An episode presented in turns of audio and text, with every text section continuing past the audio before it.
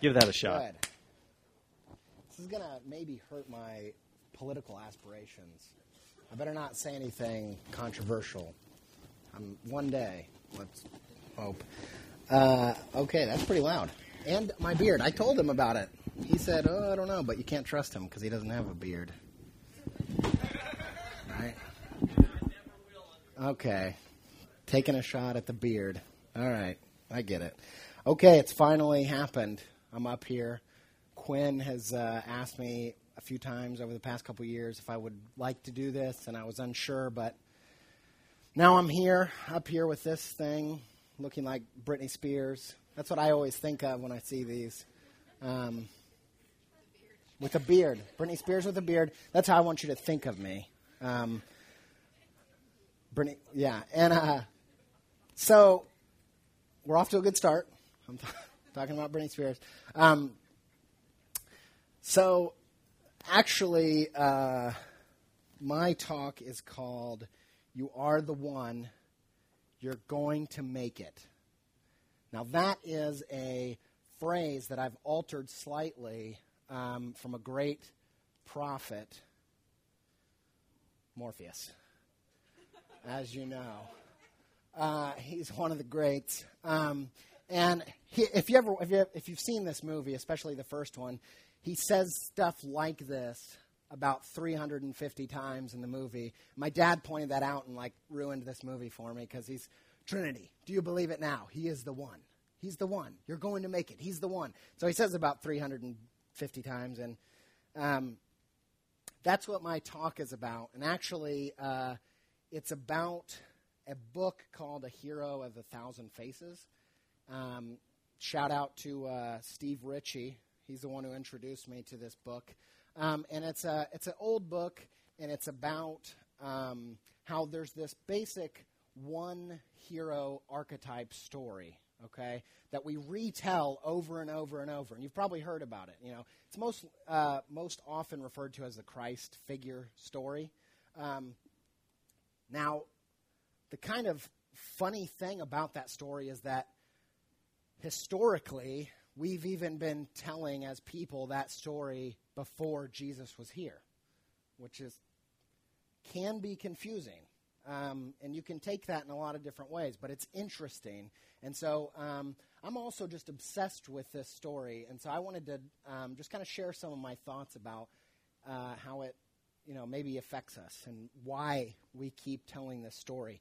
Um, first, I'll just go through the past 50 years. Actually, we've told this story, and uh, the popularity, even though the, the the story is basically the exact same you just change some details, and we're still really desperate to hear it. We're still desperate, like, you know, what's going on here. So, first one, um, ladies, you might want to look away. This is pretty hot stuff. Look at that pose. Why did they do that? What, what was that photo? Uh, there's Luke Skywalker, and as we know, he was the one uh, who could put the Force uh, back in balance, right?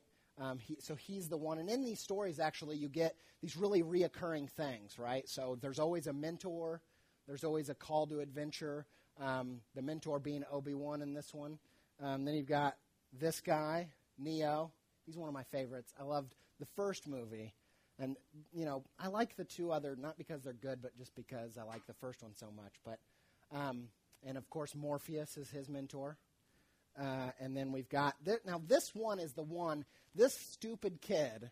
All right, this is why I'm here today. Okay, this guy. All right, I'm gonna. I could have named this talk something really different, and it would have been called Confession. I love Harry Potter. I know. I'm ashamed of it. I don't know why I do. I love it. Okay. I, what? But well. My wife's here. Uh, no, I'm just kidding. Uh, so when I was younger, um, I read the I read like the first four books, and I got off track. I think I probably realized that it was kind of lame to be doing this, and I don't know. I had insecurities as a child, so I quit reading them. But I watched the movies, and I remember really liking them, but not to the level that I do now. And this Christmas, my brother got um, my wife every DVD works at a used DVD kind of place, and he bought all eight of them or whatever there is, and he individually wrapped them too. So he just gave him gave her gift after gift. It was really awkward. Um, but uh, so we binged on these DVDs as you do in our culture these days. And if you've ever done that, you kind of know that you just your whole world changes and it's like now I'm at Hogwarts every day. I'm like waking up and everything's like a mystery and I'm reading into it and yeah, it was bad, but I just got obsessed with it. Watching them back to back, I just got really into it and you know, when they were done, just the next day I remember thinking like what's Harry going to be up to tonight? Like but they're over. And I just started thinking, why do I like this so much? What is it about this story that I like? Uh, you know, I'm trying to like explain to myself that there's nothing wrong with me, that, that this is a good story.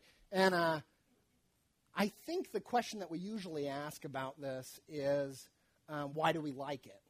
And I think that there's lots of good answers there.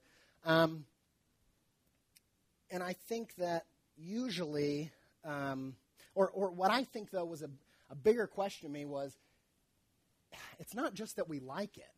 Why did it stick around? Why is it the same story, just the words are changed? And uh, why is it important? Because if you have a worldview that includes God, you kind of have to conclude that some of the things that we do, there's some kind of meaning to them. And so I'm thinking, what what's important about this story? Why like why does it matter that we tell it? Um, and so this is the obvious Christian answer, I think. It is the story, right? That's what we would think. It's pointing back to the purpose of humanity, which is um, Christ, his story, God coming to earth, dying on the cross, uh, save one Messiah to save all people. Um, that's the story. And so maybe it's that we hear the story and our hearts are aligned with the truth that, that everything in the world, the DNA of our very world, is telling this story, right? That's kind of like, I think that's where we go usually. And I think we usually stop there. And I actually want to take it um, one step further. And this might be a little controversial, but this is, this is what I think. This is just my beliefs. And I think that it's also, it's also our story. Um, and I'm not saying that we're all individual messiahs or anything wacky like that. Um, but I am saying that there's only one you. And in your story, maybe, just maybe, you are the one. You're going to make it. You can do it. Okay? You are Neo. The Jeff Bradley is Jeff Bradley, the Neo of his own story. But why do we, but when I'm thinking through this, I'm thinking as soon as I start saying the word destiny or calling or purpose, whatever way you want to say it, I think that generally we're going to have some uneasiness about that, right? Like there was times in your life where this word wasn't a positive word maybe. And even in Christianity, I think that the opinions are pretty split on whether God has a specific plan for you, a vaguish plan, uh, or it's not really a plan. You just kind of have to act a certain way and believe a few things, and you can kind of choose where you go. I personally believe that it's at least a vague plan, if not a more specific plan. So I'm going to tell you just a story real quick. Um, this is where I lived the first two and a half years uh, I lived in England. Some of you guys know I lived there. I've got proof. Uh, so this is Thurstonland. Uh, I've been there. Uh, so this is where I lived. Um, I actually lived on the other side over here in, in these hills, and actually it just almost looks like it's frozen in time. It's like completely beautiful. You see all these like stone uh, stone fences and um, just these super old houses. And um, I used to actually run down through here, and there's the playground uh, that I'd run through, actually down from here, and then I'd run by that church. Um, so this is I lived up in the hills and it was beautiful. It was amazing. I think when I first moved there, it didn't really I didn't even really get it. I was just so Americanized. I was just I it just looked old and weird. I don't know. Um, but now I just you know I see how beautiful it is. I miss it definitely. Um, so I lived there, and uh, my first year I was there I actually was at the height of my um, early Christianness, and I was in that. I don't know much, but the parts that I do, I'm very loud about, and I and I probably know more than ever. I can't even believe that church is even happening like this, and everything's wrong, and oh, I got to tell people about it, that kind of stuff. I was right at the height of that my first year, and uh, you know, I was going through sins and taking them out of my life, and I was just on fire. I was awesome at that point. That's what I thought, at least. And uh, in that time, I'd got up, I'd gotten into running. I was barely eating, basically, and just just kind of a weird time in my life. But uh, I would I was running, and I I would run down this hill. It's a really tall hill. Run down, and then I turn to go onto this hill, and this is the Rose and Crown and that it says Ben Shaw's soda. That's a soda that they sell locally. Um, and I'm running down, and I've, I've gotten to about five miles every other day. That's kind of what I was running. For me, that's that was pretty pretty impressive for me, because I'm not really a runner. And uh, I see this tower, which I always saw. I didn't just miss it until now, but I, this caught my eye, and I thought, you know what? I'm going to run to that tower. And I thought, this is a foolproof plan. because I can see the tower, and it's so tall that anywhere I am, I'll be able to see it, and I just run towards it, just find a road that goes towards it, which in America kind of makes sense. But in England, the roads are crazy. Uh, they go all over the place, and they are determined by the hills, so they just don't really make any sense. They just kind of go wherever. But anyway, I thought if I can get there, and then once I get there, I'll just come back the way um, that I came. I know, yeah. I'm in the future too. That's a Mike Birbiglia joke. Like, I, yeah, I'm telling the story because I know that it doesn't go well. Uh, so I'm running there, and uh, it, it, must have been 10 or 12 miles or something, um, and I'm feeling awesome. That glorious moment when I, I found the tower. It was amazing. I thought, man, I cannot believe this worked. The problem, though, as you might have guessed, is that I'm starting to get blisters because I've never run this far. Uh, I'm out of breath. I can't run back. And it's about an hour and a half, two hours before it gets dark. Um, a little information I didn't tell you is that I also don't know my home phone number. or really, yeah, anything about how to get back. So, so anyway, I start I think as I'm there, I kind of starting to put this together. Like, hmm, I better know how to get back. So I start walking back, and you know, I'm trying to remember where the the thing was with the sheep, but the sheep's gone, and it's you know the all the walls look the same, and so I'm I'm walking back, and uh, you know, I'm walking through all these houses, and I'm going, and it's like hours are passing. It's like three or four hours later, and I'm it's dark and it's raining, of course, because it's England, and I'm in a cut-off shirt and shorts, which is a, not a good look for me. Uh, and I'm and I'm soaking, and I'm realizing I'm walking, um, and there's this niggling feeling like maybe I'm lost. and uh, but I keep seeing things that are kind of familiar, but everything kind of looks the same anyway. Um, so I keep thinking, oh, I know, I know this, and I turn there, and now get way further out, and and I realize, okay, uh, what happens if I'm lost? What do I do? And I think, uh, I guess the best thing to do is go knock on someone's door and tell them, I live in Thurstonland. Will you take me there? the problem is, I'm in a foreign country. I'm soaking wet, sweaty, blisters. I, it's not good. And if I were them, I wouldn't take me anywhere. So I, that the problem with that, so I'm lost and I don't know what to do. And the problem is giving up and facing the humiliation, it's just too massive. And I use massive because that's what the Brit- Brits say. It's massive. It's just too massive. So I don't want to do it. I don't want to give up. And I think that when, it, when you get lost, that's what it feels like when you're when you're lost and you don't know what to go what to do, one of the things that uh, what do they tell you as a kid when you're lost? What do you do? Stay where you are. And I think that's about the best that we've got. And so when you're lost and you stay where you are and you stop, if you're a living thing, staying where you are too long means you're going to die because you because your your muscles uh, start to deteriorate and you, it, it's not good. You, to, in order to live, you have to go. You have to go somewhere.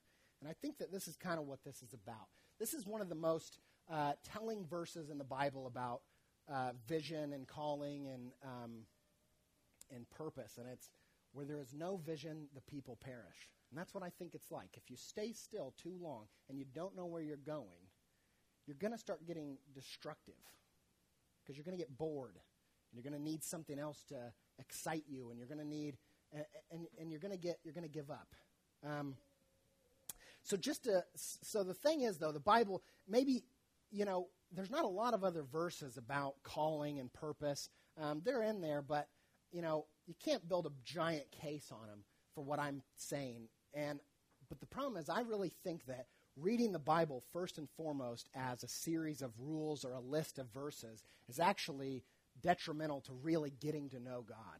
And I think if you really want to get to know God, you can't dissect the Bible and God dies on the table, right? You, you can't do that. You have to read it like a story. So if you know the story of someone, you really get to know who they are, okay? So I'm going to play a game. It's called Who Said It. Does anyone want to read this? Do it. Read it with your most pleasant, passionate voice you can. No pressure.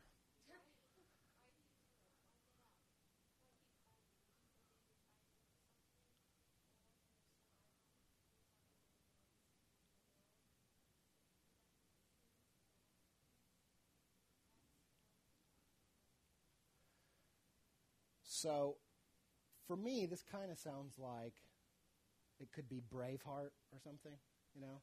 Like, you know, what, what are we fighting for? What are we doing? Who actually knows who said it? Anybody? Steve does? Who is it, Steve? Agent Smith.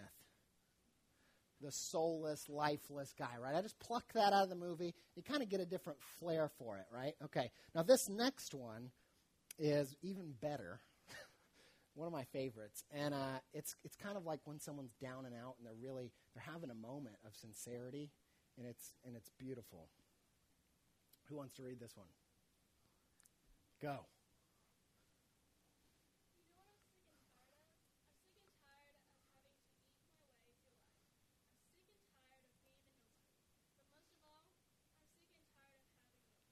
Who's that?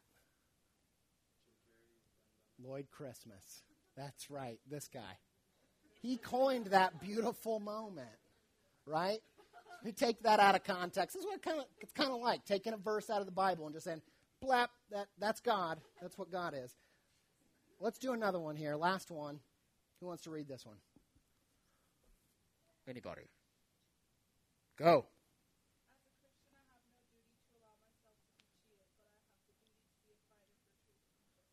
That's strong words. That's powerful, right? Who said it? Anybody know? I'm not even going to show a picture because I don't think he's worth it. That's Hitler. That's a Hitler quote. Okay? So I feel like that, that's powerful. Okay? So context is everything. Knowing the story of Hitler, this actually doesn't, it's no longer inspiring. It's actually twisted. It makes you feel kind of sick knowing that he said that. So context is everything. And so I think that if you read the Bible and, and you read it like a story, you see person after person after person after person that God had a specific plan for their life. And I think that if you read it that way, you're going to learn more about this. Now, I'm just going to stop right there and I'm going to move over to this, and we're going to get around. Just stay with me. Um, you guys ever know nicknamers? You're a nicknamer? Awesome. Love nicknamers. We'd probably get along. I I love nicknamers, um, and so for this moment, I'm going to tell you my top three nicknamers. My number one, you don't know, is my cousin Jared. He was a real weirdo, and uh, he he he called me Angie. He called my brother Josh Giraffe. He called his brother Nick Davy. He called his mom Miss. He called his dad Droon. Nobody knows what that means. That's what he called him. He nicknamed everything. It's, it's so it's an endearing personality trait. I really I do like it. Uh, now, my second favorite of all time is this guy, Tommy Haverford. If you watch Parks and Rec, uh, like I do, um, you know this guy. And uh, he's always given nicknames. And actually, his most famous nickname speech is this, and I'm going to read it just because it's ridiculous and not, it's kind of a mouthful. It says, Zerts are what I call desserts. Tray trays or entrees. I call sandwiches Sammy's, Sandoozles, or Adam Sandler's. Air conditioners are cool blasters with a Z. I don't know where that came from. I call cakes big old cookies. Fried chicken is fry fry chicky chick. Chicken parm is chicky chicky parm parm. Chicken cacciatore is chicken catch. I call eggs pre birds or future birds. Root beer is super water. Tortillas, bean blankets, and I call forks food rakes. So that's that's fantastic. Yeah, round of applause for Tom. Uh, I love that. I I just love nicknames. And my number one, you might have guessed it. Uh, my number one is this guy, Jesus. He was a nicknamer. It's, it's, one of my favorite things about Jesus. I know it's really small, but it's, there's something so human about it.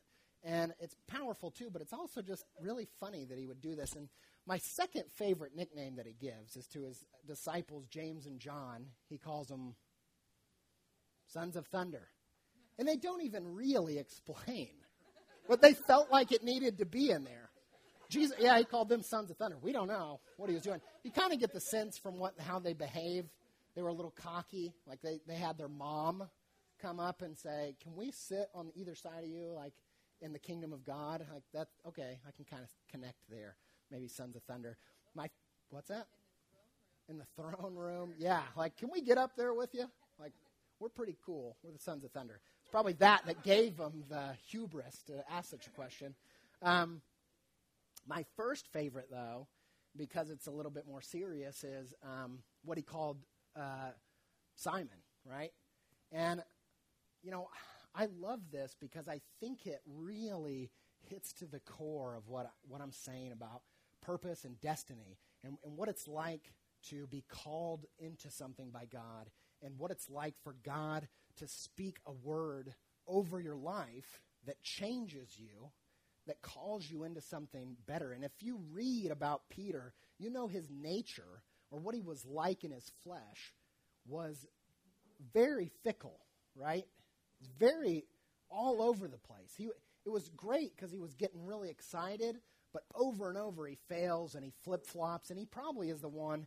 He's probably the weakest one in the in the fact that he uh, he leaves Christ and denounces Christ uh, at the cross. And this guy, this is who Jesus calls the rock. And that's Peter. And uh, Peter means uh, Peter means the rock. And he said, and Jesus said, he looked at him right away and said, "You're the rock that I'm going to build my church on."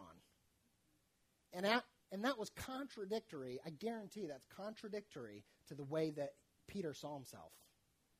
And that word that he gave him spoke him into being what his spiritual self was supposed to be and what his purpose was. And I believe that that's what this, partially at least, this is what this verse is about. If you cling to your life, you'll lose it. But if you give up your life for me, you'll find it. So Peter, he, he had to let go of who he thought he was. And he had to become something that he could never imagine him being. And so this fickle, flip flopping guy becomes the rock for a, a, church that's, you know, prevails against the gates of hell, right?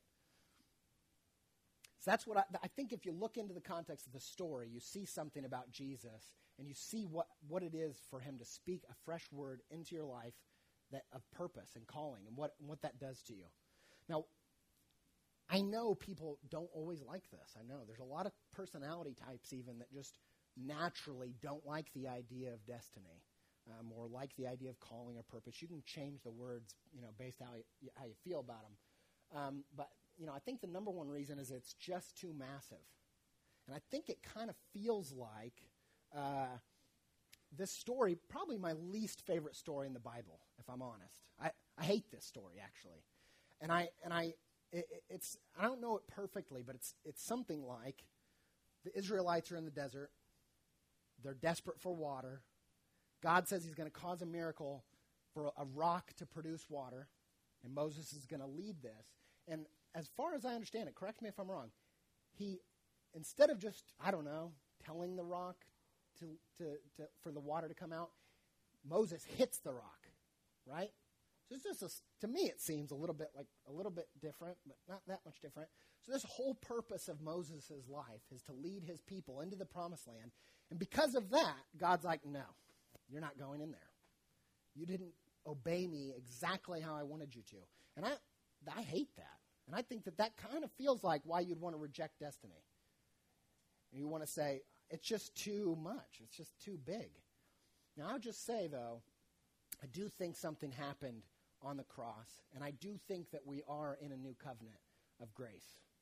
And if my understanding is, the way I've seen it played out in the world is that when someone goes the opposite way, which I think that's what you do when you're born, you go the opposite way of your destiny. When someone does that, or someone's on that path, I feel like every time they decide to try to get back on the path, that God somehow, say your path's over here, and you're going over here, God somehow just whew, loops you right back into it. And I, I think that there's changes. There's things you can't, there's choices you make you can't undo.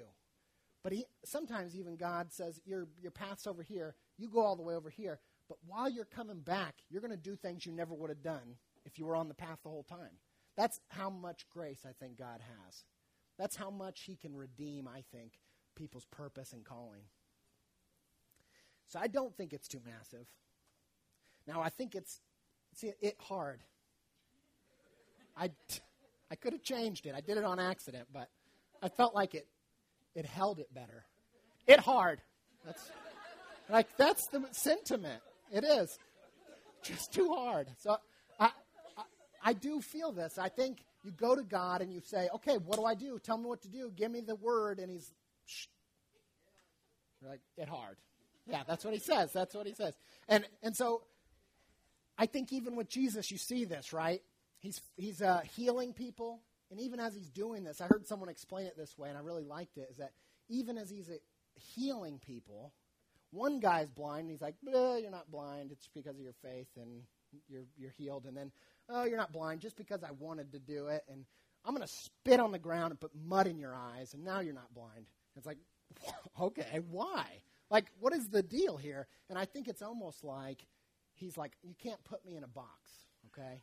If you, if you want this, you're going to have to come with me. You're going to have to be with me, and you're going to have to let me choose how this goes. Okay? And so I, I do think it's hard, but I think if you stick with him, he, the parts that you can't put him in a box in, he'll, he'll, he'll sort that out. Last one, we've seen it go totally wrong. I think the last generation of church was all about purpose driven life book, mega church, all that jazz. And I think when you see that, what happens with the generation is you fall off a horse, but you, you get back with so much, uh, you know, force that you fall off the other side. So I think maybe our generation and just is like, I don't want any of this purpose-driven life stuff because I don't want these giant churches and all that stuff. And I think you just end up throwing the baby out with the bathwater, basically. Say, no, there's no destiny, there's no purpose, there's no calling. We don't get all in that. We just, you know. So I think that's the other thing that happens. Uh, so I'm trying to hurry up. okay, I'm I'm almost there. I so I'm going to go back to my story and tell you what happens with uh, my running story. Um, so as I'm walking, um, woo, um, that's not water. No. Uh, so got a kick. Um, so I'm walking through these houses, and I have this feeling like eh, maybe I'm lost, but I don't want to face the facts. Uh, I keep walking. I keep kind of seeing things that maybe the path is that way. So I'm like going that way, and I keep doing this for hours, like five, six, seven hours, and I'm, yeah, and I. By the time I give up, no joke, I can't see any houses. I can't see anything. I'm on, because some of the roads were like that to get home. So it was logical. I'm on these roads, I'm soaking wet, and I, my feet are killing me, and I'm, uh, it's pitch black. There's no lights. There's no there's no nothing, right? There's nothing. And uh, that's when I give up. like, yeah, I'm lost, I think. and uh, I'm starting to be afraid because it's been about eight hours and uh, it's the middle of the night and I don't know what to do. I, I don't even have a plan. Um, so I'm walking and a car goes by, and that gives me an idea that I could flag a car down, but it's gone. And so I'm like, dang it, I don't know if that's going to happen again. So I keep walking, and then um, I see another cargo coming coming by, and I start acting like a madman. Which in the moment I'm desperate, so that seems logical. But if you're trying to wave a car down in pitch black, it's probably not the best way. Like I'm not picking that madman up, you know. Um, so I, he stops, and he says, basically, you're not getting in the car but I'll let you use the phone. And this is kind of my moment of belief. I don't know any phone numbers. But I kind of know some numbers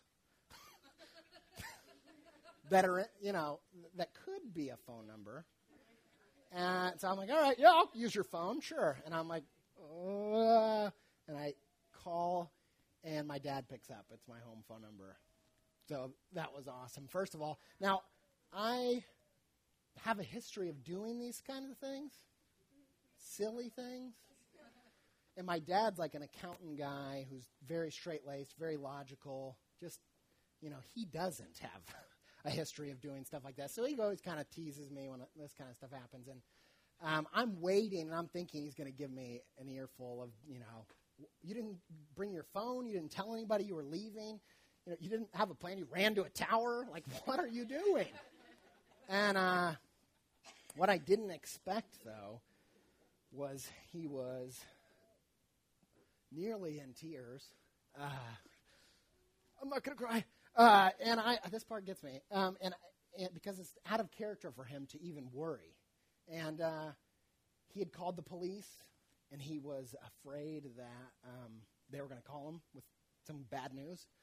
Uh, and I the guy told me there was a um, a pub about a mile away, and I told him where that was, and I walked towards that, and uh, he met me there, and actually, uh, it's silly, but he, um, when it, when we could see each other, um, we ran to each other, and uh, I know it's just it's a little silly, but uh, it it was actually there was more meaning to that too because I grew up uh, him singing um, that when God ran song to me, and it talks about how um, he'd never seen his dad run, um, and it, it's about the prodigal son, and so it was just a moment I think for us because I, it was something I didn't understand about my dad because we're so different. Um, I didn't I didn't know that he cared so much. Um, so I'm going to get through it. Back to jokes. Um, so it was a really powerful moment, and uh, and I think that there's something to this.